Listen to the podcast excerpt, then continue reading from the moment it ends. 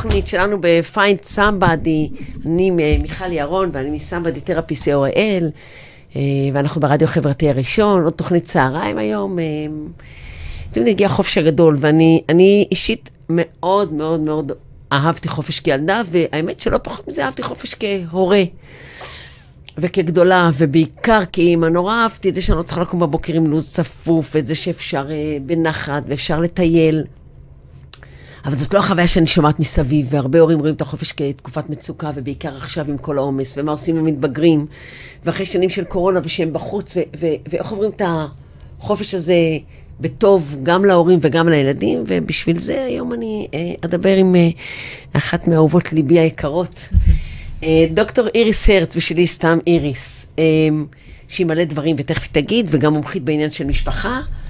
אז איריס, קודם כל תציגי לנו ולמאזינים אותך, וגם תני לי קצת פתרונות. בוודאי, בוודאי. אז צהריים טובים, איריס הרץ, אני... יש בכובעים שלי מספר כובעים, אחד מהם, הדוקטורט שלי הוא בטיפול זוגי ומשפחתי, ואני מדריכה הרבה פעמים הורים, בכל מיני סיטואציות, בעיקר למתבגרים. שם צריך הכי הרבה עזרה, בשם אלוהים. נכון, מתבגרים זה ככה משהו שתמיד יותר מאתגר, הורים וגם את הילדים עצמם.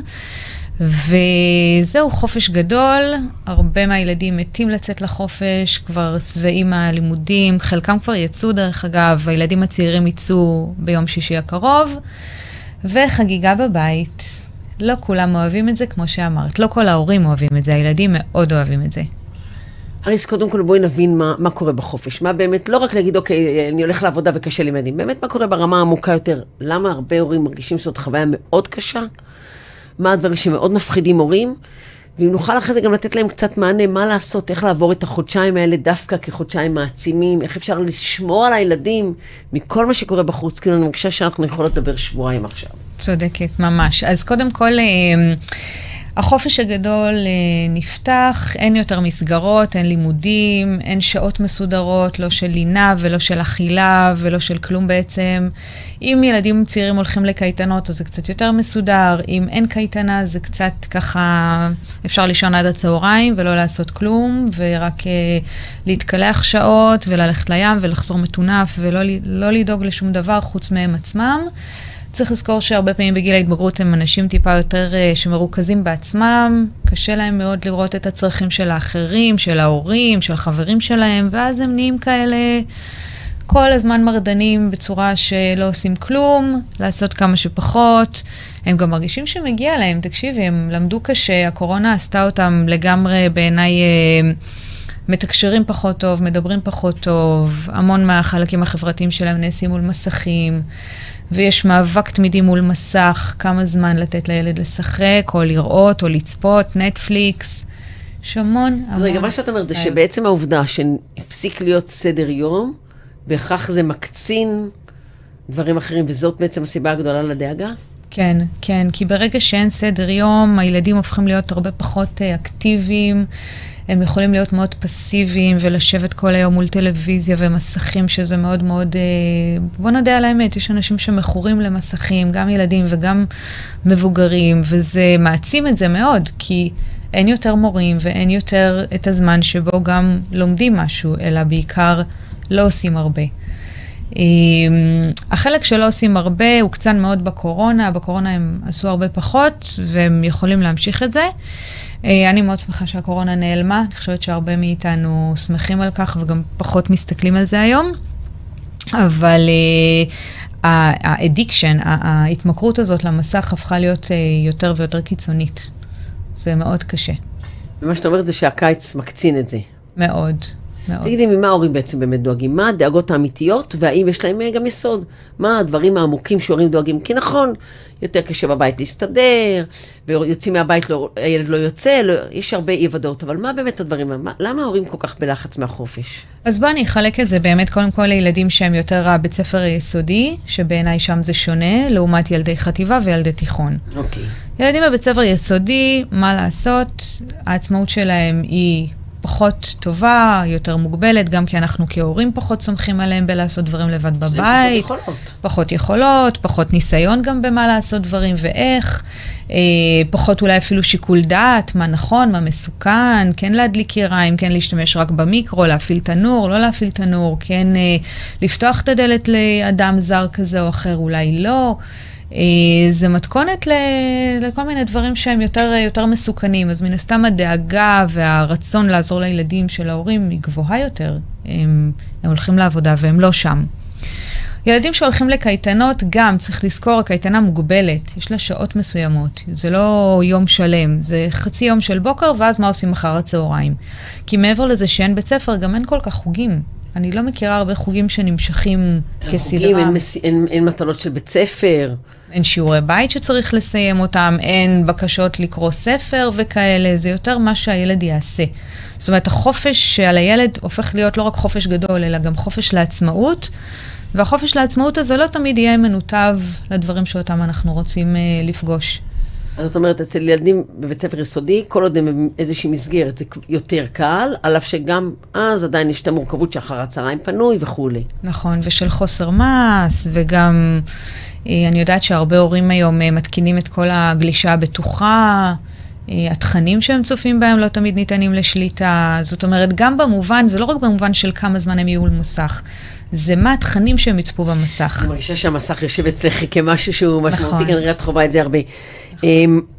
מה אנחנו נגיד להורים האלה של אותם ילדים, תעשו פעילויות אחרי הצהריים, קחו יותר חופש מהעבודה בעצמכם, תעשו להם יותר פליידייט וכאלה, מה... הורים שהם מסוגלים ויכולים באמת לעבוד פחות, ולהוריד את הקצב של החיים בכיף, זה ממש ממש כיף. בתקופת הקיץ, אם הורה יכול לעבוד פחות, ולאפשר לעצמו יותר ימי חופש, או... קורונה הצמיחה את הימי עבודה מהבית, אולי גם יכול לעבוד מצוין, מי שזה, מי שזה מתאפשר.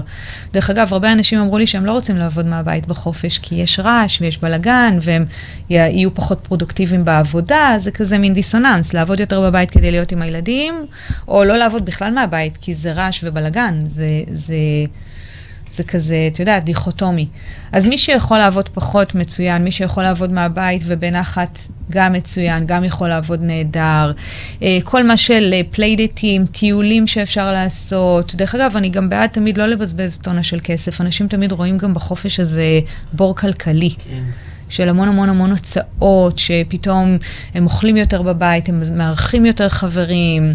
אז קייטנות שהן מאוד מאוד יקרות, שזה מלחיץ, זה... קצת מלחיץ הורים גם במובן הכלכלי. בעיניי לא חייבים לעשות שום דבר שהוא יקר, גם לצאת עם הילד סתם לאכול גלידה, או ללכת לים עם אבטיח, או דברים פשוטים לרכב על אופניים בחוץ אם לא מאוד חם, דברים קטנים. אני חושבת את זה שאת מדברת, אני חושבת את זה שההורים צריכים אולי להחליט שזו דווקא הזדמנות טובה לעשות, כן לעשות דברים בכיף ביחד, ולא לכעוס על הילד שהוא קצת עושה דברים אחרת מה שהוא ציפה, כי הוא באמת יצא מהמסגרת. העלית נקודה חשובה, וזה עניין השעמום. אני אוהבת שילדים משתעממים. מותר להם להשתעמם. משתעמם הם נוראים היום. נכון, אבל מותר להם באמת. הם יכולים להשתעמם ולא לעשות כלום, וזה בסדר. זה בסדר גם לנקות את השולחן מכל מיני מטלות, וש... הם לא באמת, הם לא באמת לא עושים כלום מריס, כי כשאני הייתי ילדה והשתעממתי, תיאורטית, הייתה לי אופציה להשתעמם. היום הם תקועים בטכנולוגיה, הם לא משתעממים. הם יעברו מיוטיוב לאינסטגרם, ל... ל... לראות סרטונים, לראות, לא יודעת מה, הם לא באמת נשת... הם, הם... הם, הם לא צומחים, הם לא מאשרים את עצמם, אבל הם גם לא באמת משתעמים, הם קודחים את המוח ב, במידע mm. מיותר אינסופי. אבל הנה, אני רואה שגם אצלך מסכים זה משהו שהוא קצת כזה, איזו נקודת תורפה כזו, שאנחנו לא כל כך רוצים לראות את זה. סתם הגיעה לאיזו אימא לא מזמן, אמרה לי, אני לא חיה יותר, הם כל היום מול מסכים, כשבעלי בבית הם גל מול מסכים, וכבר נהיה ריב זוגי שם, כי בעצם היא האשימה את בעלה בזה שהילדים מול מסך. בתוך כזה שהיא דיברה איתך, היא פתחה את הטלפון לראות אם הגיעה לוואטסאפ. דווקא היא לא כזאת, היא אישה מאוד מאוד שממש נגד, יש לה... כאילו אולי קצת היא העבירה לי את זה גם ככה, את מה שאני הבאתי קודם, זה שהיא לא רוצה לראות את זה, זה בעיניה בזבוז זמן, אפילו על גבול ה... משהו שנראה לה אה, לא סביר שיקרה. היא לא רוצה שזה יקרה, ואני מבינה אותה, יש הרבה הורים כאלה שלא רוצים. אני רוצה להגיד לך, זה משהו בסוגריים, שלקח לי זמן גם, גם כאימא להבין, שהשימוש של הילד, הילדים במסכים, בעיקר בעקבות הקורונה, זה לא נושא השיחה שלנו, אנחנו כבר כן, נחרנו. כן, כן. הוא באמת תקשורת חברתית, שהילד שלי משחק ב, ב, בטלוויזיה, ובינתיים הוא מדבר עם חברים, זה משחק חברתי, אנחנו היינו יוצאים משחק מחניים ושבע, ואני... וכששחררתי את זה, זה נורא נורא עזר, אבל כן, יש היום שימוש טכנולוגי מוגזם, וכשאתה נמצא יותר בבית, אז אתה פתאום רואה את זה יותר. זה לא שילד בגלל החופש בהכרח יותר עם המכשיר. הם גם בכיתה עם המכשיר, הם גם בהפסקות עם המכשיר. דרך אגב, העלית פה נקודה חשובה. יש דיון מאוד גדול, האם משחק טכנולוגי שאחרים מצטרפים אליו מכל מיני מחשבים אחרים, או אפילו מקומות בעולם לצורך העניין, האם אנחנו מחשיבים את זה כמשחק חברתי או לא? מי זה מחשיבים? מה, מה אומרת הספרות המקצועית על זה? כן, יש היום דיון מאוד מאוד גדול ש... ו... וויכוח, לא רק דיון, ויכוחים על זה ש... מה זה משנה אם הוא יושב ומשחק בקוביות ועושה מונופול עם כרטיסים או משחק קלפים? מה ההבדל אם הוא מקליק ומתקשר את זה דרך עם חברים שלו שנמצאים בבית השכן או נמצאים ברחוב ליד? ההבדל, או... ההבדל המרכזי הוא מבחינת כמות המימדים שהוא בחשיפה, בטכנולוגיה הוא בחשיפה רק למימד הכל. נכון, נכון. וכשהוא במגע בזה, אז הוא גם רואה שפת גוף, הוא גם רואה מבעות פנים, הוא גם רואה תנועתיות, חוש הריח עובד, העיניים עובדות יותר, זה לא רק האינפורמציה שעוברת, זה גם כל מה שמתלווה, וזה הבדל גדול. אבל זה הדור הזה, אין מה לעשות. נכון, מסכימה שכשיש באמת אינטראקציה חברתית שהיא פיזית, שהיא באותו חדר, באותו זמן, באותו מקום, ביחד, אז יש אינטראקציה חברתית הרבה יותר טובה, והרבה יותר יש מימיקה של פנים, יש אפילו דברים שאפשר לסטות מהם, שזה לא יהיה רק הקובייה, שזה לא רק יהיה רק הקלפים או מה שזה לא יהיה, ולא רק בטח לא מסך, אלא בוא נאכל ביחד, בוא נשתה, בוא נצא למרפסת, בוא אולי נפסיק את המשחק ונלך לגינה למטה. את יודעת שיש לי חברה טובה שחיה הרבה שנים בארצות הברית, לפני המון המון שנים, עוד טרום טלפונים, ברור שטרום טכנולוגיה, והיה לנו, שיחות טלפון לארצות הברית היו נורא נורא נורא יקרות, ובשלב יכולתי לעשות קו מיוחד אליה מוזל, ולא יכולתי לשלוח לה וואטסאפ או משהו כזה, אבל הייתי מצלצת, אומרת לה, פנויה, כן, עושות קפה, כן, והיינו שותות קפה. חשבתי שאני ממציאה אז לה, כן, הייתי עושה קפה, ואני הייתי עושה קפה, והייתי יודעת שיש לי חצי שעה, היה לי תקציב לזה, הייתי סטודנטית, היה לי תקציב לשיחות טלפון איתה. איזה נחמד זה. היינו שותות קפה ביחד לצד שני של העולם. היום זה, אבל אנחנו אומרים שהיום הילדים, הם לא עושים את הדבר הזה בכלל. אבל בואי נחזור אליהם. אז אנחנו אומרים ככה, אצל הילדים הצעירים, צריך להבין שהם באמת בחופש, יש להם איזושהי מסגרת ביום, עליו שגם הם יוצאות להם המסגרת אחר הצהריים. אחד, ההורים רואים הרבה את ההתנהלות שלפני כן, הם לא רואים אותה, אז זה לא בכך שילד פתאום מחובר לטכנולוגיה יותר. Mm-hmm. אז דבר אחד, ודבר שני, הורים, כאילו, זוזו מהעמדה הזאת, בואו תנסו גם אתם יותר לייצר חוויות משותפות. תמיד מזמינה. להיות ביחד, נכון. כאילו, תדאג, תדאגו להם לפעילות, תהיו, תבלו ביחד בבית, היום... אפשר לעשות באמת, כמו שאמרת, לא בהוצאות כלכליות גדולות. נכון, דברים פשוטים. אפשר לראות סרט בבית, לעשות שקית פופקורן. מהמם, יותר כיף. יותר כיף. זה הרבה יותר כיף. לשבת במזגן, לא לשלם חנייה, דלק. אתה יודע, אנשים היום לוקחים את כל השיקולים האלה למכלול. אפשר כן לצאת ברגל, להסתובב בפארק או לנסוע לים, ולא חייבים, אפשר לסיים את זה בארטי קרח, לא חייבים לאכול בים וכל הדברים האלה, אבל כן... קחו לכם גם כעוד זמן משותף עם הילדים שאתם לא מצליחים במשך השנה לעשות. ממש, וגם ככה תירגעו, באמת, תנשמו את זה, תחבקו את זה באהבה את הזמן הזה, זה לא חוזר על עצמו, אני תמיד אומרת, הילדים גדלים, הם משתנים, הם לא יישארו בגיל הזה, מי שעולה מאלף לבית או מהי לבב, שנה הבאה יעלה כבר לכיתות אחרות, הם באמת משתנים, זה, יש פה עקומה של התפתחות שהיא משתנה, זה לא אותם יחסים, אז תהנו ממה שיש ותפרגנו להם ולעצמכם, שזה חופש. וככה אני רוצה להגיד עוד דבר, שככה עלה לי תוך כדי השיחה, זה שאם יש דברים שאתם חוששים מהם, בגלל שזה חופש, כמו שאמרת, מישהו יבוא, אתה בבית, היום יותר שעות בבית, ואתה לא הולך לחוג, יבוא. תלמדו את הילדים, תנו להם כללים, למי לפתוח את הדלת, איך לענות, נכון. איזה, איזה אתרים לגלוש, זאת אומרת, בואו. נכון, כן תשימו, כן ממליצה בכל זאת לשים איזה שהם גבולות של גזרות כאלה של למשל זמנים, או כל הילדים האלה שישנים למשל עד מאוחר, שמאוד אופייני לגיל ההתבגרות דווקא. תכף נגבור לזה. אבל גם הילדים, האם צריך בימי החופש, צריך לשמור על מסגרת קבועה, אני לא מדברת על מתבגרים כרגע, מדברת על צעירים יותר, האם אפשר כן ללכת לישון יותר מאוחר, האם הילד אין לו קייטנה בבוקר, האם עדיין הוא צריך עד עשר, אחת עשרה, שתים עשרה להיות במיטה, או אם אפשר לשחרר לגמרי? אני מעדיפה שכן יהיו איזה שהם גבולות גזרה טובים, נכונים, לא צריך לקום ב-שבע שמונה, אבל בוא נאמר שעד עשר, כדי שכן תישמר פה מה, שתשמר איזושהי מסגרת. למה זה טוב? כי זה שומר עליהם בטוחים. ברמה המנטלית, כשיש לילד מסגרת ברורה ומוגדרת מראש, זה שומר עליהם בטוחים. הם פחות חרדתיים, הם פחות לחוצים, הם יאכלו אולי יותר טוב אפילו, כן, איזה משהו קטן בבוקר, כן, שיהיה איזה שהם גבולות גזרה של מה עושים ואיך ומתי, לא בגלל שאני רוצה לשלוט בהם, ממש ממש לא, הדבר האחרון, לא רוצה לשלוט בהם, לא רוצה להכתיב להם, לא רוצה את ההורי הליקופטרים כאלה, לא, זה לא העניין. העניין הוא באמת זה שכשיש לילד גבולות ושעות מסוימות, אז הוא יותר בטוח לו, הוא יודע מה לעשות, סתם אפילו מישהי אמרה לי, אם אני קמה ב-עשר, אז אני מצחצחת שיניים, אבל אם אני קמה ב-שתים עשרה, אני כבר לא מצחצחת שיניים, כי זה כאילו עבר כבר לחצי יום האחר, אני כבר צחצחת שיניים בערב. סתם, דברים כאלה חמודים. אז אנחנו אומרים שיש בתקופה הראשונה שלהם יותר מסגרות, ובסוף החופש שהם בפחות מסגרות, מה אז לעשות? איך לחיות בשלום עם זה? אני חושבת שכהורים עדיף באמת, אם יש חוג אחד שיכול להימשך, שאפשר לעשות אותו לפחות פעם בשבוע, זה מאוד מאוד נחמד. לקרוא ספר מפעם לפעם זה טוב.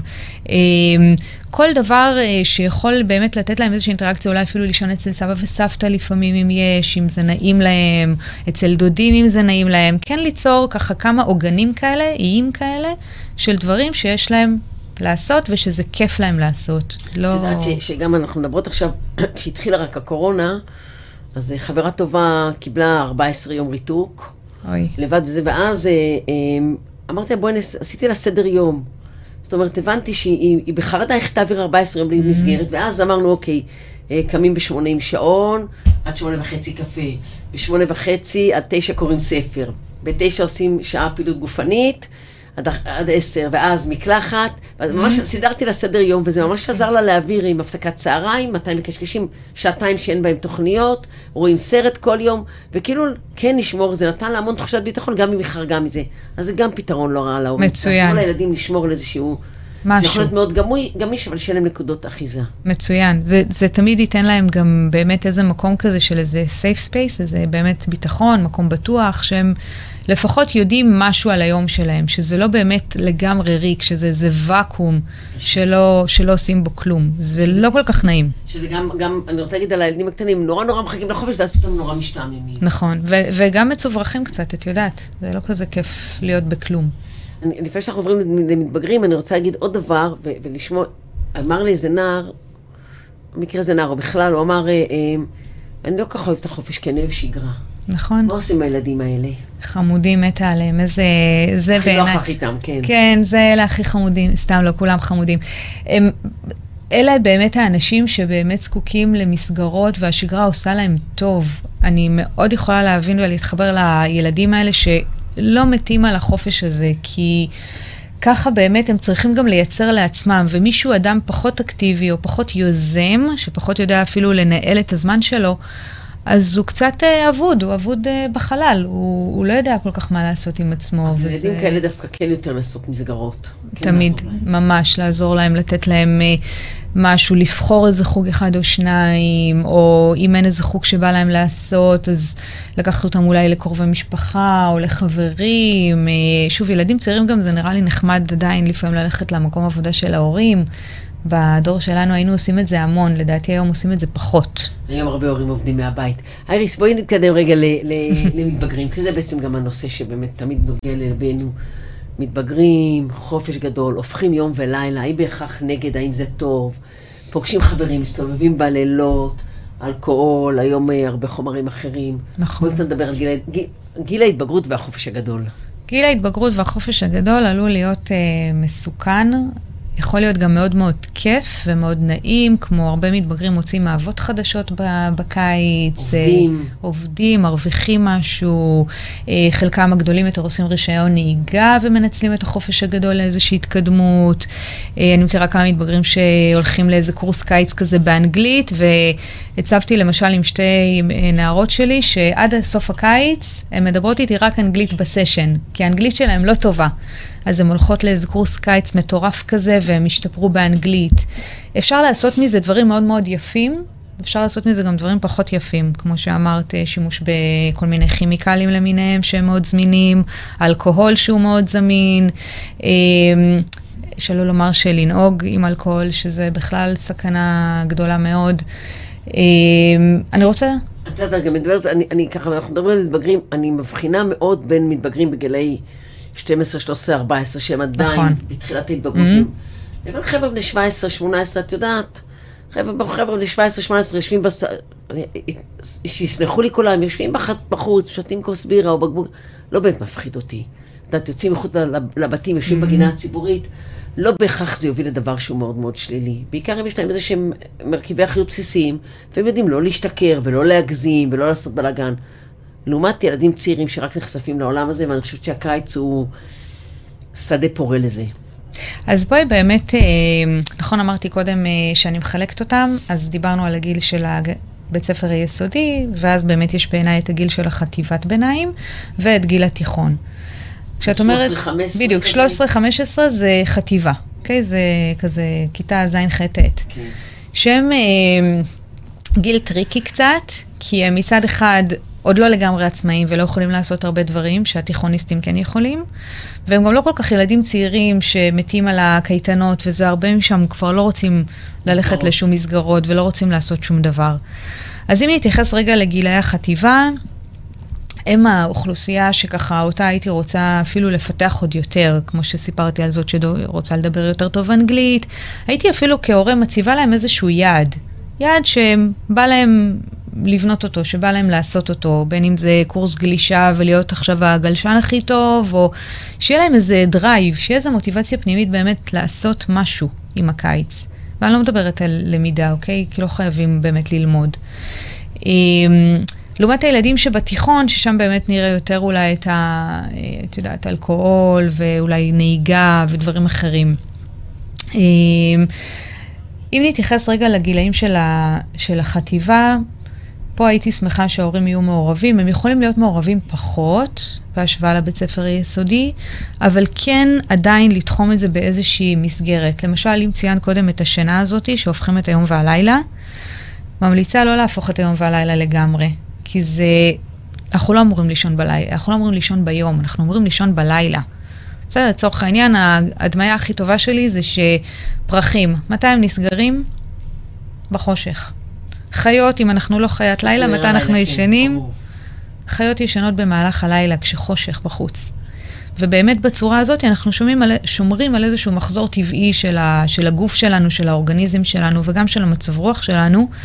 של האלימות, זאת אומרת, המצב רוח הרע, הדכדוך, העייפות, התשישות, זאת אומרת, שתים עשרה, אחת, שתיים, וקמים עד שתים עשרה. לא הולכים לישון ב-שש בבוקר וקמים ב-שש בערב. ממש, ואפילו אני תמיד ממליצה ללכת לישון אפילו לא, לא להגיע לחצות, כאילו לא לעבור את שעת, את השעת של שתים עשרה בלילה. כי מבחינת המוח שלנו, אנחנו באמת זקוקים לישון כשחושך, ופחות כשיש אור בחוץ. כל מה שקשור להורמון הגדילה, וכל מה שקשור להתפתחות גופנית. הורמון גדילה, הורמון הסטרס, הקורטיזול שיכול להיות מאוד גבוה, שיכול להוביל את זה לשאנחנו נרצה פתאום לאכול יותר סוכר, ואז המצב רוח שלנו גם משתנה בהתאמה. בהתאמה לא חיובית אם לא ישנים טוב, בהתאמה חיובית אם כן ישנים טוב. מבחינת מכסת השעות, כמה שעות לישון, זה הרבה פעמים פחות מעניין אותי, כאילו פחות חשוב לי כמה שעות הם ישנו, כי אם הם עייפים הם ישנו יותר, והם לא עייפים אז הם ישנו פחות. זה טובה ככה קצת לישון גם, להעביר גם את הזמן נכון, של שינה. נכון, ולישון יותר זה בסדר גמור, כאילו מבחינת מכסת שעות שינה, פחות חשוב. מבחינת מתי ישנים זה יותר, זה יותר חשוב. אני רוצה גם ככה תוקרת זה שאנחנו מדברות על זה, יש פה גם אלמנט של לחץ חברתי, כי אם יש ילד שבאמת... כאילו מצד אחד לחץ חברתי, כי יש ילד באמת שרוצה ללכת לישון מוקדם, ההורים אמרו לישון מוקדם, יש לחץ להישאר. אז זה דבר אחד, ודבר שני, אני רוצה גם להגיד, מה, איזה תופעה יכולה להיות לילדים, שכל החברים שלהם נפגשים ב-אחת עשרה בגינה עד שתיים, וההורים אומרים לילד, ב-אחת עשרה בוא הביתה. יפה, שאלה מצוינת. שאלה מצוינת, יש פה באמת לחץ חברתי. אם נחזור לשילוב המסכים והלילה רגע, ונעשה איזו קומבינציה טובה כזאת, זה שאם הם משחקים בלילה אחד עם השני, ואני פתאום מפרוש, כי אמא אמרה לי ללכת לישון, אז אני אהיה פחות פופולרית. אולי בלילה הבא כבר לא יזמינו אותי לשחק. ואז אני באמת משתבללת לאיזה מקום חברתי פחות טוב. כן, וגם אתה מתעורר בתשע, וכל החברים מתעוררים רק ב-שתים עשרה, והם קובעים באחת לכל ארוחת בוקר, ואתה לא בלופ. זאת אומרת, יש פה גם כן אישו שצריך לחשוב עליהם, איך אנחנו בעצם מחד שומרים לילד על מסגרת, כדי שהוא ירגיש ביטחון ושקט רגשי, ומצד שני, כן מאפשרים לו להיות באינטראקציות חברתיות, בהתאם למה שקורה לחברה שלו. את יודעת מה האידיאל אבל? לבחור לו את החברים? לא, שהלוואי וכל ההורים היו נותנים את אותה מסגרת, או למשל היו מכוונים, בדיוק, או, או מסכימים על איזשהו תחום, על איזשהו תיחום של כל הדבר הזה, שהוא באמת יהיה הגיוני.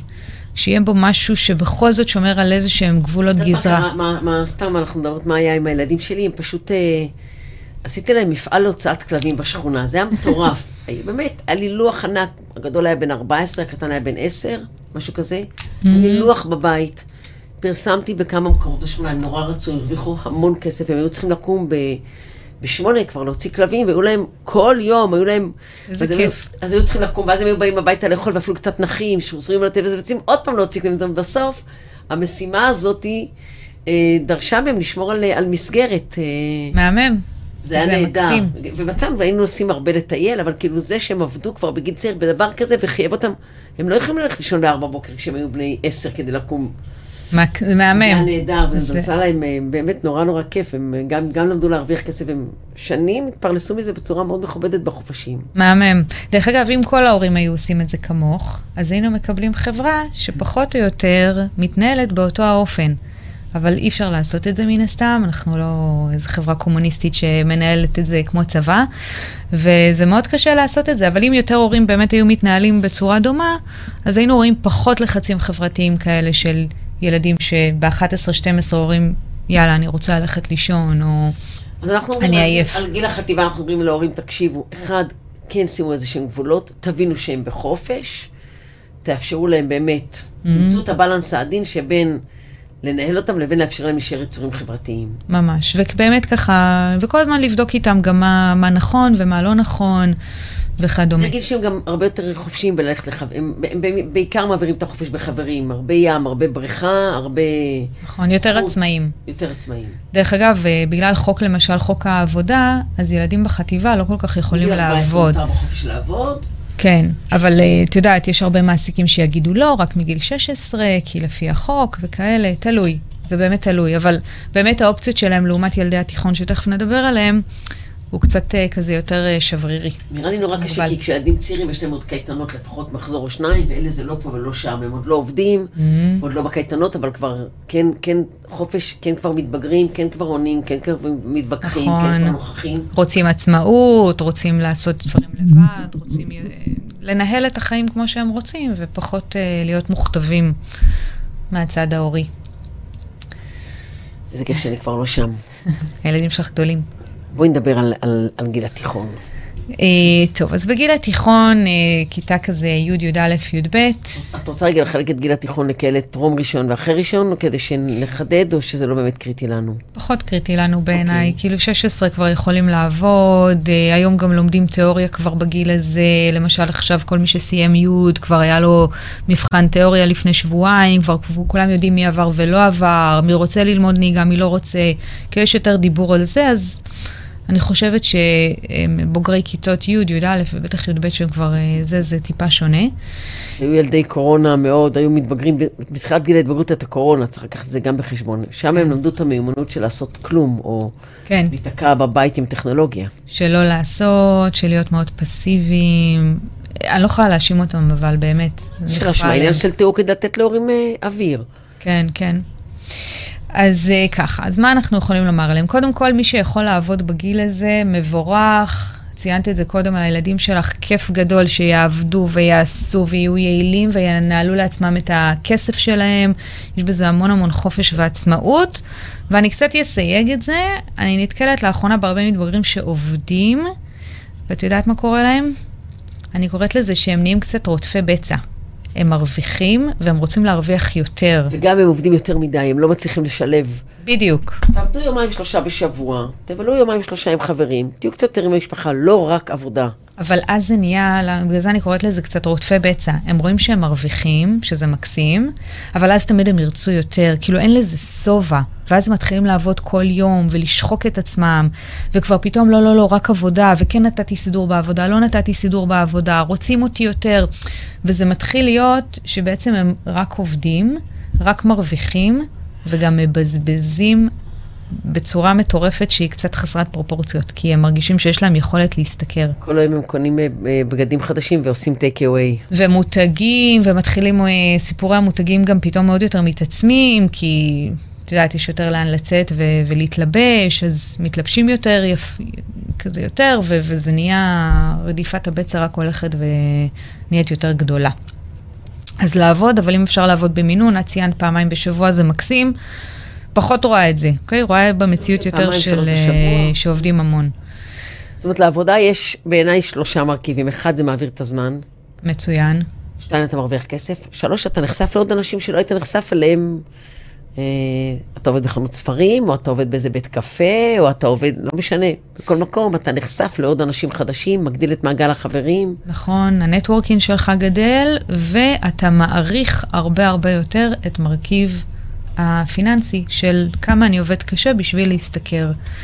והרבה הרבה ילדים ייקחו את זה פתאום למקום הרבה יותר טוב, של דיברתי קודם על מי שקונה מותגים ומבזבז הרבה, אבל יש גם כאלה שיבזבזו הרבה פחות, כי הם פתאום יותר רוצים לשמור, לחסוך, הם מבינים שזה קשה להרוויח, שהם הזיעו בשביל להרוויח, זה לא הלכתי לאמא, ביקשתי כסף, זה הם עובדים.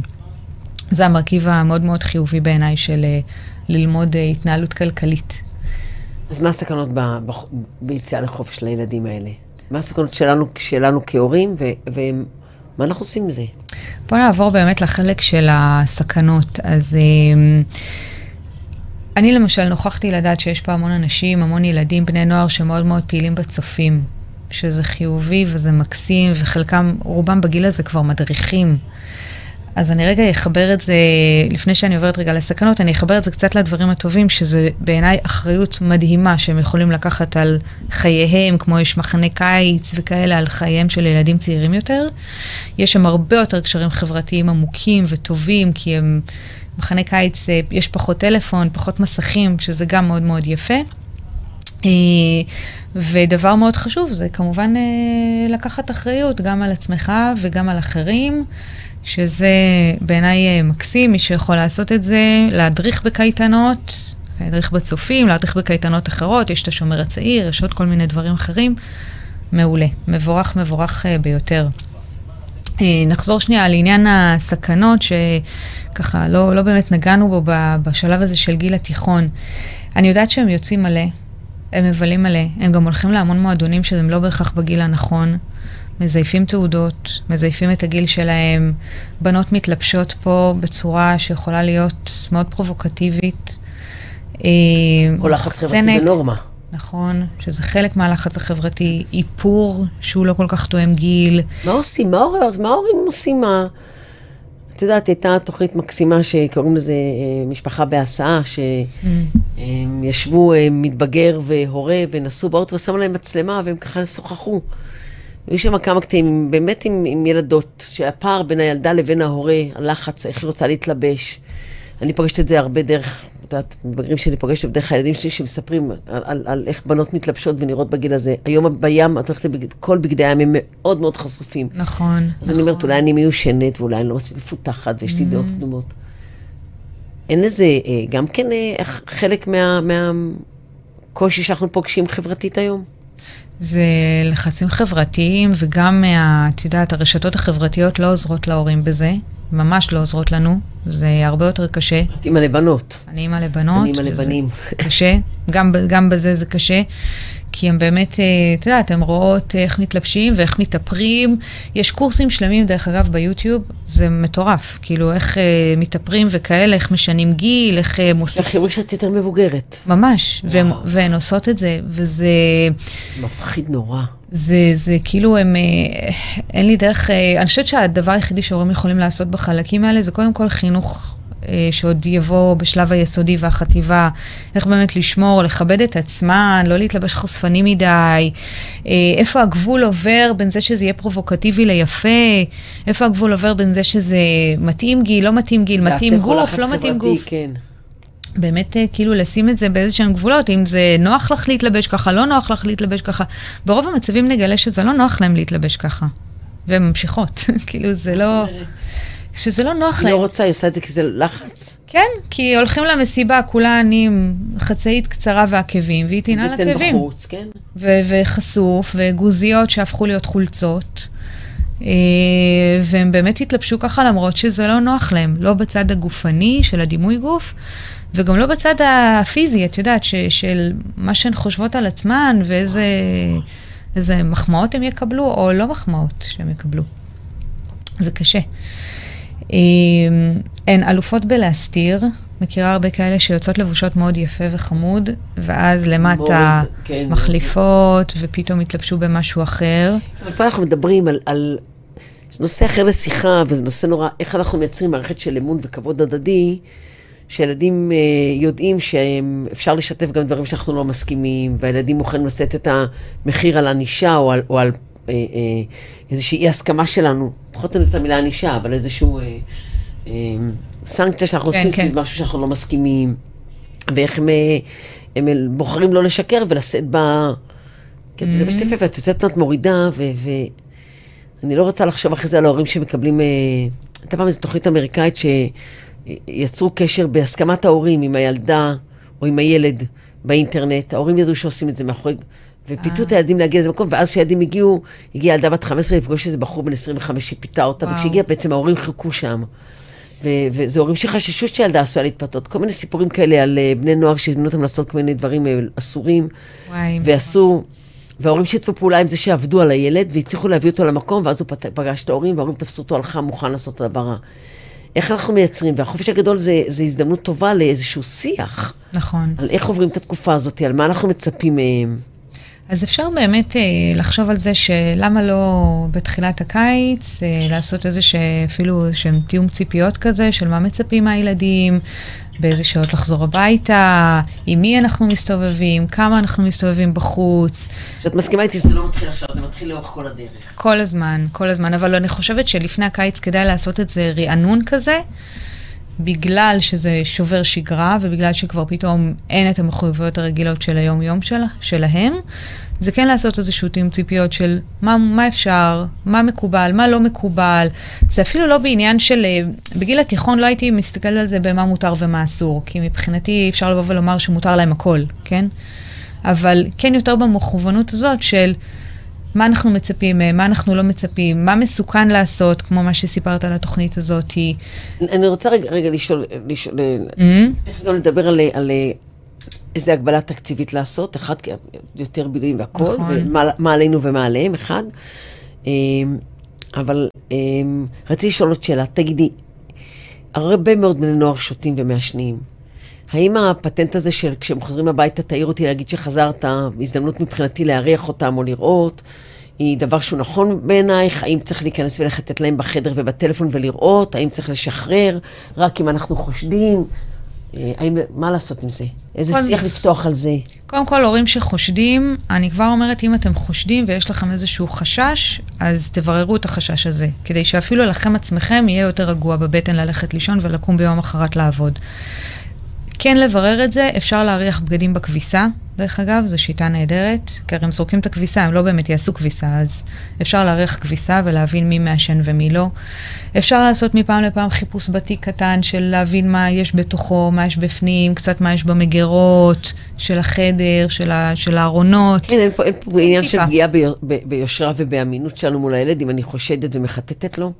אני מודה שיש לי, הורים אומרים, אנחנו בטלפון פתוח, אנחנו עוקבים אחרי הטלפון של הילדים, אנחנו יודעים איפה, איפה הגבול הזה, ואני אומרת דווקא, זה משהו שהוא נכון, לא דווקא לחופש, אבל בחופש הכל נורא, נורא הרבה יותר נכון. מתעצם. אני חושבת שתמיד כדאי להורים כן להיות עם האצבע על הדופק, וכן מפעם לפעם, מה שנקרא, לבדוק, וכן טיפה לחטט ולחפש, לא בצורה אובססיבית, לא לעשות את זה כל הזמן, זה לא עבודה שלכם להיות עכשיו בלשים פרטיים ולחקור את הדברים. פעם מישהו אמר על משפט נהדר, הוא אמר, אם אתה תתנהג לילד שלך כמו אל פושע, אז הוא יתנהג כמו פושע.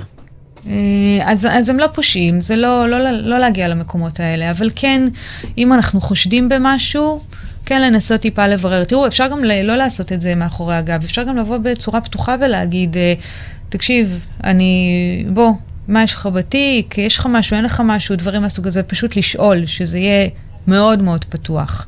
זה לא נעים לעשות את זה, אני לא ממליצה לעשות את זה, אבל אפשרי. אוקיי, אני לא אומרת מה נכון ומה לא נכון, אני מציגה פה כמה דברים שאפשר לעשות, ושכל אחד יאמץ לעצמו את, ה, את הגישה שנכונה עבורו. מבינה שלא תמיד זה מתאים, גם מקובל עליי. זה באמת לא משהו ש... לא, בעולם אידיאלי לא הייתי רוצה לחשוד באף אחד, כן? הייתי רוצה שכולם יהיו טובים, שמחים וישרים עם עצמם, ויגידו לי את האמת בפרצוף, אם הם ישנו, שתו, עשו משהו כזה או משהו אחר. אני, אני רוצה לדבר רגע על כסף, אני רוצה רגע לשאול משהו אחד לפני כן, ואז כסף כי אין לנו זמן. והיה וההורים דיברו עם הילד, ובכל זאת הילד שיקר, ואנחנו בחופש, ותחילת החופש, והוא בא הביתה ואתה ראית שהוא שתה. מה אנחנו עושים? אוסרים עליו, נכנסים למלחמות, מה עושה? אתה חופש עכשיו, זה לא שמחר שלו בית ספר או מבחן או... אף פעם אני בכלל תמיד אומרת שמלחמות לא, בשום צורה על שום דבר, כאילו באמת שעדיף שלא. גם להתיידד עם זה גם לא, אם זה בניגוד לערכים שלך עצמך. אני יכולה לומר לך שיש הרבה הורים שלגבי שתיית אלכוהול, יבואו ויגידו, אני מעדיף שהם ישתו לידי, איתי, ויגידו לי גם מתי הם שותים, ואין לי בעיה עם זה.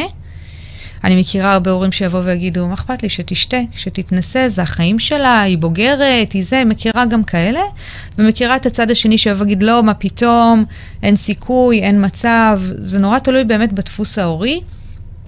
אם זה בניגוד למה שאתם מאמינים בו, ואתם לא רוצים שהילדים שלכם ישתו ולא יתנסו בשום דבר כזה, צריך להיות מאוד מאוד חד משמעי עוד הרבה קודם, ואם זה קורה וכן יתנסו, ענישה וכאלה בגילאים של גיל התיכון בעיניי לא עובדים טוב, אוקיי? באמת שלא עובדים טוב, לא מוצאת אף פעם שזה מצליח. כן יותר לדבר על החלקים של מה אתה שותה, זה טעים לך, זה לא טעים לך, האם זה לחץ חברתי. אולי לא ענישה, אבל כן איזושהי סנקציה שאומרת, אם אתה לא דובר אל האמת, אז אני מרגישה פחות שאני יכולה לסמוך עליך בדברים מסוימים, ולכן א' ב' וג' זה מה שיקרה, או רציתי את זה ואת זה, אבל אני לא מרגיש ביטחון כי אתה לא דובר אמת, או כן לא אומרת, כן יכול להיות איזשהו קשר ישיר בין ההתנהגות של אלה, ובין התגובה שלי כהורה, לא, אני לא מרגישה לך את זה, אני אגיד, אני לא מרגיש שאני יכול לסמוך עליך, ולכן, אם תכננתי שניסע ל... לא יודעת לאן, אני מרגישה שאני לא מרגישה ביטחון לנסוע איתך עכשיו, כי אני לא סומכת עליך. שזה, כאילו... פידבק שלילי. כן, איזושהי סנקציה כזאת. נכון, נכון, איזושהי, באמת איזה משוב שלילי למה שהוא עשה. אני גם חושבת שאפשר הרבה פעמים, אה, אה, כאילו, לעבוד טיפה על התניות. זאת אומרת, אם תהיה פגיעה באמון, אז לא תקבל את האוטו. או אם תהיה פגיעה בכנות שלנו, ואנחנו לא נסמוך עליך יותר כמו שאנחנו רוצים, וזה, לא תקבל דמי כיס. או תקבל דמי כיס מופחתים. אז עכשיו אמרת דמי כיס, יש לנו ממש שתי דקות, אני רוצה לשאול. כן. בחופש הגדול יש עלייה הרבה יותר, ילדים יוצאים, החברים הולכים לאכול פיצה, פה הם הולכים להמבורגר, פה הם הולכים לבאולינג, פה הם רוצים ללכת לסרט, וזה בסדר. מה אנחנו עושים כשבאמת, וזה אני אומרת, מי ילדי בית ספר סודי, ולא ילד שמרוויח לבד, מה אנחנו עושים בחופש? האם אנחנו נותנים דמי כיס, האם אנחנו אומרים לו, בוא נראה איזה דברים יש כמה אתה כן, כל הילדים הולכים לפיצה, אבל אתמול לא היה בשווארמה, ושלשום היה בסרט, אז היום הוא לא ילך לפיצה עם הילדים. כאילו, איך אנחנו מנהלים את זה איתם? אני אוהבת ניהול תקציב. לתת דמי כיס שבועיים, אוקיי? בשום אופן לא דו-שבועיים או חודשיים. זה גדול מדי על הילד. זה גדול מדי, הם לא יכולים לנהל את זה, לא מתאים בעליל. אבל כן, דמי כיס שבועיים, להגדיר איזשהו סכום מסוים, איקס כסף מסוים, ואז הילד צריך להסתדר עם זה. זאת אומרת, אפשר גם לשבת עם הילד ולחשוב מה הוא צריך לעשות בשבוע של חופש. הוא יגיד, אני רוצה פעם אחת סרט, פעם אחת פיצה, ופעמיים לאכול ארטיק, סתם, ואוטובוס. להגיד, אוקיי, זה הסכום. יש לך שבוע. נכון. תחליט שאתה לא אוכל פיצה שבוע, יישאר לך לשבוע הבא. נכון, או למשל... להתאפק. נכון, או למשל ללכת למקומות שהם דווקא זולים יותר, אז אני אוכל נניח שני משולשי פיצה אה, בשבוע וחמישה ארטיקים, לעומת נניח אה, ש, שני בתי קפה. כי באמת לתת לילד לנהל את התקציב שאתה נותן לו. יחד איתו אמרתם, זה בעצם מה שאתה עושה כאקסטרה בתקופה הזאת. בדיוק. ומה שיחרוג מהתקציב, אפשר או להוריד את זה מהשבוע שיבוא לאחריו, או, או לא, כאילו פה יש... לא יחוג, כל הרעיון זה שהיא צריך להתאפק. נכון. כן, שבים החבר'ה, וישאלו למה אתה לא אוכל איתנו זה. תגיד, אני בזבטתי את התקציב שהיה לי. נכון, או להתנות את זה גם דרך אגב בכל מיני עבודות. תשטוף את האוטו, אז תקבל... את בעד שיקבל כסף על עבודות בבית? לא, לא, אני נגד, בגלל זה אמרתי לשטוף את האוטו, כי לשטוף אוטו זה כאילו משהו... אתה עושה בחוץ. בדיוק, אתה עושה את זה בחוץ, זה לא בתוך הבית, וגם זה לא בהכרח בשבילם. כל לשלם את ה-חמישים שקל, בוא נשלם את זה לך. בדיוק. ניקוי אוטו בעיניי הוא טיפה שונה, כי מטלות בית לא לתת כסף על שום דבר, זה המחויבות שלהם בתוך השותפות הזאת של לחיות תחת אותה קורת גג.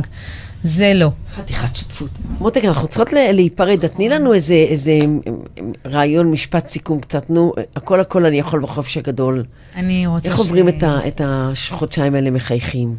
אז uh, אני חושבת שקודם כל הכי חשוב זה שתהנו איתם ותבלו איתם ותפרגנו להם לצאת ולאכול יותר ולישון יותר ובאמת לעשות יותר דברים שאי אפשר כל כך לעשות ב, ב, במהלך השנה כשיש לימודים.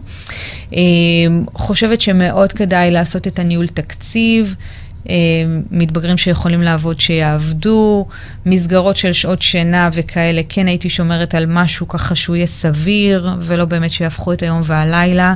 תזכרו, אנשים שישנים ביום ולא בלילה, הם נהיים יותר עצובים, כאוסים ועצבניים, כי הם לא מקבלים ברמה הכימית את מה שהמוח שלהם צריך.